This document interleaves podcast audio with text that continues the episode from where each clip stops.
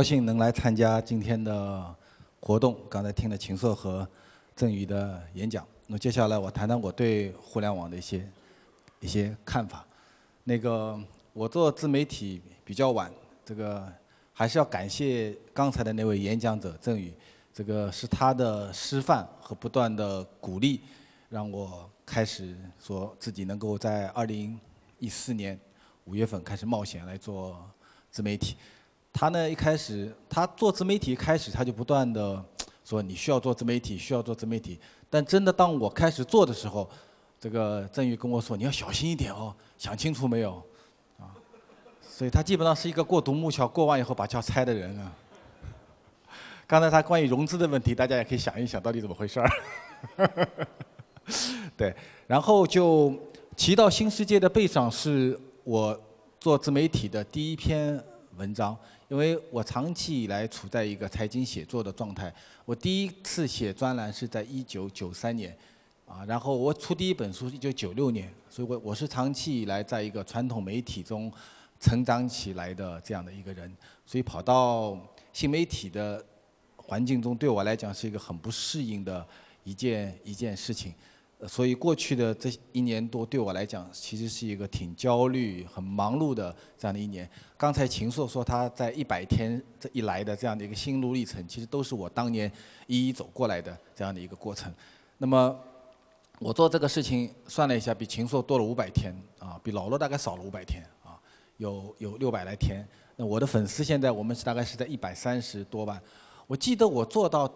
做到第一个月的时候，我们做过了十万粉丝。然后到了第三个月的一个多月过完以后，整个粉丝增长就用户增长就就变到一个停滞的状态。我记得那时候我到到郑宇的家里去拜访过他啊，我跟我太太也去拜访过他。郑宇当时跟我讲过一句话，我觉得到后来对我印象很大。他说：“你做一个公号，当你到十万的用户的时候，你要有十万的想法；当你三十万的时候，你会有三十万的想法；你到五十万有五十万的想法。但你到五十万的时候，你永远无法想象说一百万是一个怎么样的世界。”所以那段交流对我其实影响很大，就你得踏踏实实慢慢来做。所以过去的这么一天里面，我们平均的用户增长基本上都在两千个左右这样一个过程。第二呢，用户的形象描述大概是在到一季度结束的时候，呃，用百度帮我跑了一下我的用户的一些数据啊，跑出来三个百分之六十，一个的百分之六十是男生，那因为我是一个一个。财经的一个专业频道，这个数据很很好。第二呢，百分之六十是八零后，这个让我很高兴，因为我长期以来我的读者基本上是五零、六零和七零，啊，我跟八零后、九零后的接触非常非常的少。但是自媒体确实让我的用户能够有了一个非常大幅度的一个下降。第三呢，百分之六十是在沿海地区，就是北上广深，呃，浙江、江苏、山东加在一起百分之六十。这样的一个三个百分之六十到今天是没有什么变化的，仍然处在这样的一个状态。那么一年多来的自媒体的实践，呃，我有四个体会可以跟大家做一个分享。第一个呢是是关于内容的部分，我们今天讲的是内容创业。那我长期以来是一个内容写作者，那么呃，我大概已经写了为这个公号写了一百多篇文章了。呃，一百多万的用户的增长的曲线和文章的好坏是成一个几乎成一个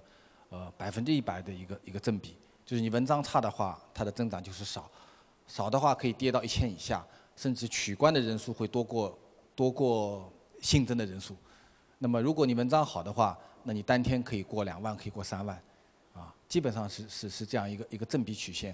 所以对我来讲，我个人的写作在过去的呃一年多里面，其实跟我将近二十年来的财经专栏写作，我认为并没有太大的一个差别。啊，那个大家如果看频道的文看我的文章的话，你把我今天写的文章和我五年前、十年前、十五年前为报纸杂志写的文章你去比的话，并没有太大的区别，甚至文章的字数长度比原来还更长一点。现在的文章大概都在两千二到两千五左右的字数。我曾经尝试过四千到六千的字数的一个文章，但发觉其实对用户的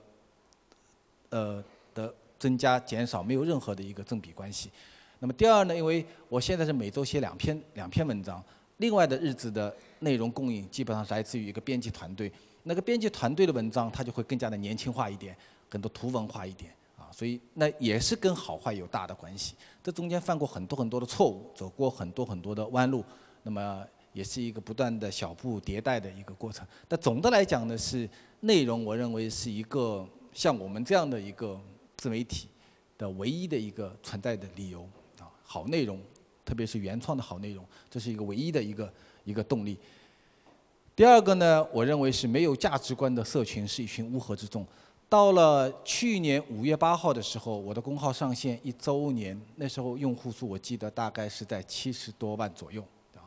然后我写了一篇文章，写了一周年的回顾。呃，我说我们这一群人啊，到底是怎么样的一群人呢？我讲了四点东西。我说我们这一群人，第一，我们认可商业之美，啊，我们都是一些关心商业世界里的事情和。呃，人物啊的这样的一个对商业有好奇心的这样的人，认同商业的正当性的这样的一个人。第二呢，我们崇尚自我奋斗，我们不把自己的生命寄托给任何的集团、任何的政党、任何的组织，我们都是一些自由主义者、自由主义分子。第三呢，我们乐意奉献和共享，因为互互联网经济本身就是一个一个共享型的一种模型。第四呢，我们反对拒绝屌丝文化。这个第四句话上去的时候，我们团队内部就有很大的一个争议啊。大家说，互联网是一个得屌丝者得天下的一件事儿。你吴晓波写这么一句话，是不是要跟人民自绝于人民？但后来我仔细想了想，说我们做的这个财经的频道，我们所要表达的这些价值观，确实就是反对屌丝文化、反对屌丝经济的一件事儿。而且整个中国社会中产阶级不断在崛起，崛起，资产阶级的阶阶层觉悟也慢慢开始形成。所以我们要服务的对象大概是非常的清晰，我们不可能服务所有的人，而且我们也不愿意讨好任何的人，所以最后还是加上去这句话。然后就在网上，你现在还可以搜到很多很多反对的声音、反对的文章啊。那么我大概过了一个多月以后，我又写了一篇有四千多字的一篇文章，叫《论屌丝》。我从语义学、语语言学的角度开始跟大家讲说，为什么我们反对屌丝？为什么反对屌丝这个用词本身？那么这件事情其实是我们在二零一五年，甚至是我做公号以来做的最大的一件冒险的一件事情。但我认为也是让我最高兴的一件事情，因为有了这一篇文章，以及后面我们对屌丝经济、屌丝文化这种反对，所以那些该离开的人迅速的离开了我们这个这个公号。那留下来的人就变成他的面目就变得非常非常的清晰啊！这是我们干的第。二件事情，第三个呢，我认为还是需要进行一个社群的运营。那么我们的书友会最早是在公号上线，大概在一个多月以后，在北京开始出现的。那么在今天，全中国有超过九十个城市有我们的书友会。呃，我不知道一年做多少场活动，我现在不知道。哦，上海二零一五年他们大概做了将近三百多场的。活动，那这样按数据来算的话，全国一年大概有两超过两千场次的自组织的活动。那么他们有些是跟学习有关的，有些是跟旅行有关的，有些是跟相亲有关的，有些是跟是跟一些理财有关的。那都是都是我们的用户自己组织起来的一样的这样的一一些活动组织。这其实带来的一个最大的变化是改变了一个内容。提供者和用户之间的一种关系，因为原来在我给报纸、给杂志、给任何新闻门户写专栏的时候，其实我是找不到我的用户的，我不知道他们在哪里，他们跟我没有任何的关系。那么通过价值观的确定，把面目给他锁定清楚，再接着通过这种自组织的方式，能够把大家通过 O2O 的方式线下能够完成他们的一种结构。那这样的形式完成以后，我认为所谓的新媒体的概念。就已经出现了，所以所谓的新旧媒体，并不在于说传播介质的变化。你原来是给报纸写文章的，还是你现在给手机写文章？我认为这个并不重要，重要的关键还是你跟用户之间的关系发生了一个变化。那么，因为有这些地面的这些书友会的存在，所以造成我们有机会去做一些原来根本没有办法完成的一些媒体实验。我们在一年多里面做了很多很多的事情。比如说，在零一四年的时候，我们做过一个咖啡馆的改造计划。这个咖啡馆，我们去咖啡馆都知道，它里面，我我有一次去咖啡馆，我去看，我就觉得，回来我就跟我们团队说，说我们能不能干件事儿，咖啡馆里啊都没有书架，说我们能不能够能够做一个咖啡馆的改造计划，所以我们有一次是在公号里发了一条东西，说有没有咖啡馆愿意说在你的咖啡馆里放一个吴晓波频道提供的书架，当天全国大概有五百多咖啡馆举手说我们愿意要书架，然后我们说呢，我们也没有书架。有没有公司愿意来提供这个书架？啊，然后就有掌阅啊几家公司来提供这个书架。再接着说，我们也没有书。我们蓝狮子有一点书啊，有一点书，但不够了。有没有出版社或者杂志愿意来提供书？然后有二十多家出版社和几家杂志愿意提供。啊，后来我们到今天，我们应该是在全国两百个咖啡馆由我们吴晓波频道提供的这个书架。我认为这是一个特别典型的。球员经济的一个模式，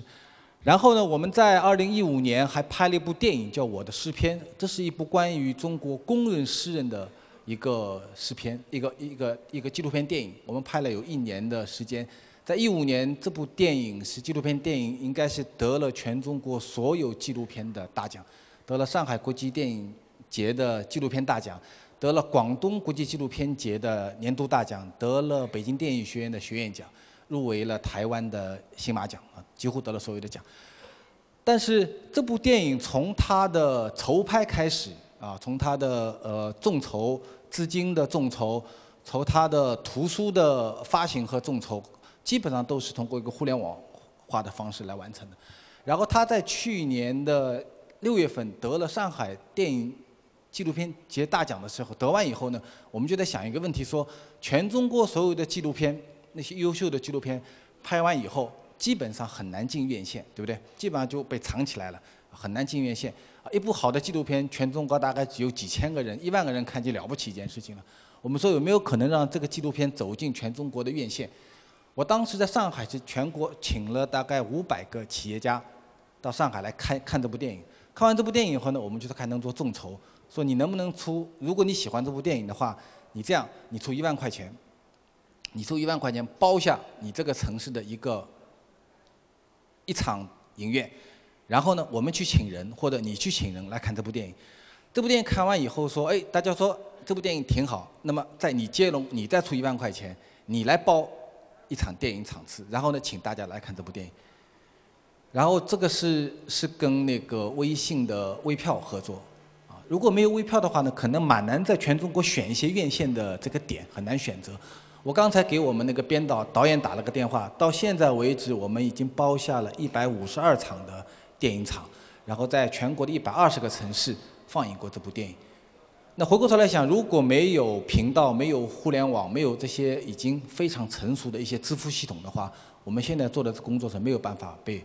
完成的。而且这一百五十多场电影现在继续还在往前滚。上个礼拜，山东有一个企业家看了这部电影，他就包了五十场。在山东地区会放映，啊，所以这个是我们在这些年呃干的一些一些实验性的东西。第四个呢是，我认为有价值的媒自媒体应该探索，必须要探索自己的电商模式。我认为二零一六年应该是自媒体的电商年，啊，就在过去经过几年的发展以后，自媒体的整个一个结构性已经完成了。所以大家很多做自媒体的朋友都说：“哎呀，说自媒体的红利是不是已经结束了？”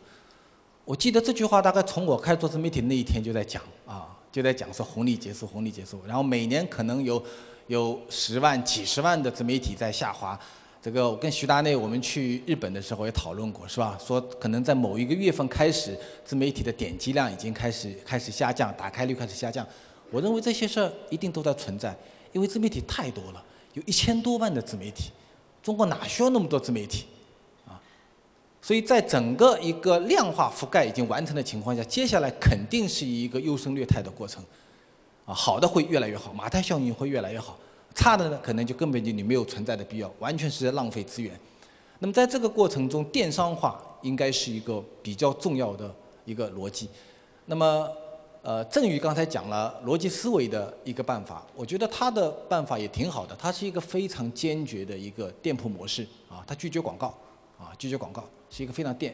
呃，但是可能我们的频道的一个呈现方式和逻辑思维或者跟别的呃自媒体有一些不一样，所以我们并不拒绝广告。所以在吴晓波频道里面，你每天或者隔两三天你就可以看到广告，但我们把广告把它标示出来的。我们频道里面有一个栏目叫做“品牌新事”，那就是广告，那就是广告。所以这个是我觉得还是我们学习了传统媒体的一些一些经验，内容归内容，啊，广告。归广告，但是还是有，还还是还是有广告。然后我们还有视频广告，因为我有视频在里面。那么接下来呢，可能就是电商模式。我觉得一个比较好的一个一个自媒体里面，呃，因为自媒体它是一个是一个特别单薄的一个媒体业态，它并不非常的复杂，而且跟报纸比、跟杂志比，它的广告承载能力其实非常非常的弱，啊，非常非常弱。我觉得一个好的一个自媒体，它的广告收入，我认为还是要有，但是最好它的比例能够尽量不要超过百分之二十，在你的总营收中，那就百分之八十你需要通过新的一种电商模式来创新。我们去年做过一些事儿，比如说我们做过一些课程。刚才郑宇讲的一句话，我非常的同意，就是好的内容必须要被定价，免费其实是一个是一个特别糟糕的一个毒药。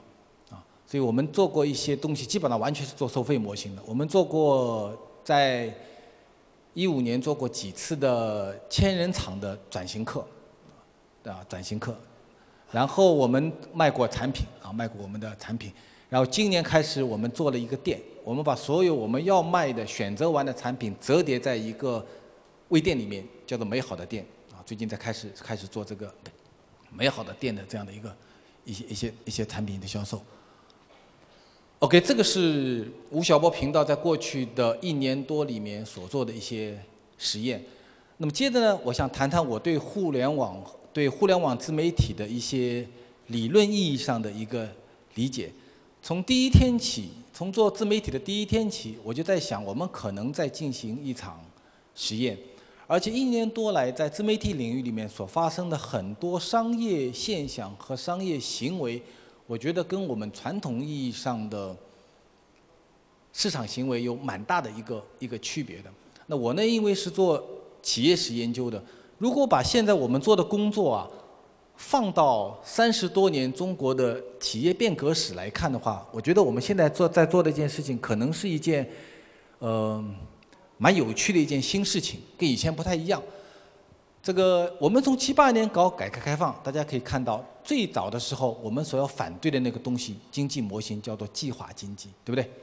啊，计划经济，我们从一五规划开始，一九五三年开始到一九七八年，中国一直搞的计划经济。计划经济讲的是什么呢？是说国家控制了这个，政府控制了这个国家所有的生产资料以及居民的需求。然后通过统购统销的方式，我国家来生产所有的东西。然后呢，我通过配机制的方式来决定你一个月该吃多少米，你一年要用多少布，这就所谓的计划经济啊，刚性化的计划经济。然后到一九八零年代的时候，我们用一种市场化的方式来推动和改变计划经济。所以一九八零年代我们的经济模型叫什么呢？叫做商品经济。在商品经济时代里面，所有的变革都发生在生产线上。就是你在一九八零年代，你只要能够极大的提高生产效率，能够让你的冰箱工厂一年从十万台冰箱提高到十五万台、二十万台，你就能够赚到钱。所以商品经济的变革发生在生产线。但是到了九零年代以后，我们提出了一个新的经济模型，叫做市场经济。市场经济指的是整个商业世界的变革逻辑由生产线转移到了工厂以外的渠道。流通环节变成了一个最重要的东西，所以你一个冰箱工厂的老板，你能不能赚到钱，跟你在生产线上能够能不能够提高效率的关系并不太大。大的是什么呢？是你这个冰箱是以怎么样的品牌出现的？你的渠道建设能力是什么样？你的市场营销能力是什么样？你的这个品牌的诉求能不能够被消费者所理解和购买？啊，这所谓的市场经济。那么今天。在自媒体领域里面所发生的变化是什么呢？我认为，我们现在发生的变化已经不再是一个把东西从生产线上生产出来，然后呢通过一层一层一层的渠道卖给消费者这样的一个过程。在自媒体领域里面所发生的事情是说，我们先通过一种方式把人给聚集起来，然后呢把东西再卖给他。那罗振宇刚才讲的事情是说，我们做了一个逻辑思维，是吧？然后呢，我们把这些热爱知识的人聚在了一起，然后呢，我们把这些知识通过标价的方式贩售给大家。那我们频道呢，可能做的一件事情，说我们把那些热爱财经和财经知识人聚在一起，然后呢，卖给他一些相关的一些东西。在这样的过程中，整个一个商品和消费者的关系变成了一个从物到人的关系，变成了一个从人到物的一个关系。所以，我认为。有可能我们通过这些自媒体的实验，我们正在进入一个新的叫做后市场经济的一个时代，它很难被现在还没办法被正确的定义啊！我在想，整个学界都还没有意识到这已经变成一个新的正在发生的一件一件事情，所以我们暂时的把它叫做后市场经济。那后市场经济就有一些新的特点，第一个特点呢就是社群化的特点，啊，第二个特点呢是带有强大的一个共享性。啊我们现在看到了很多商品，很多像 Uber 啊、像 a m b 啊这些产品，基本上带有强大的一个共享性。第三呢是泛证券化，泛证券化，在过去几年里面，中国的整个资本市场的多层次化和并购浪潮的出现，使得新媒体、自媒体的证券化能力在极大的加大。所以在这个意义上，其实我是不太同意郑宇刚才所说的“不要融资啊，不要资本的钱”的这个说法。我认为能够拿到钱，尽快去拿钱。而且，如果在三年前、四年前，你很难想象一个自媒体、一个单一的自媒体具有任何的投资价值，啊，如果在三四年前的话是没有任何的价值的。但是在今天可能不一样，因为在中国国内市场出现了一些新三板。第二呢，并购未来会成为资本与资本、企业与企业之间一个重要的一种模型，啊，所以泛证券化大概是是一个。后市场经济的一个新的一个业态。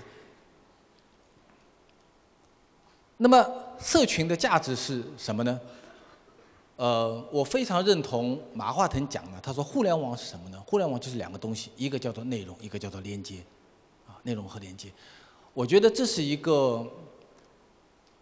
从事了二十多年的中国互联网的人的一个想法，但是如果我们站在一个内容生产者的角度来看的话，我愿意在连接和内容中间再多一个词，叫做价值观。其实你看这个公式啊，很有趣，连接加价值观加内容，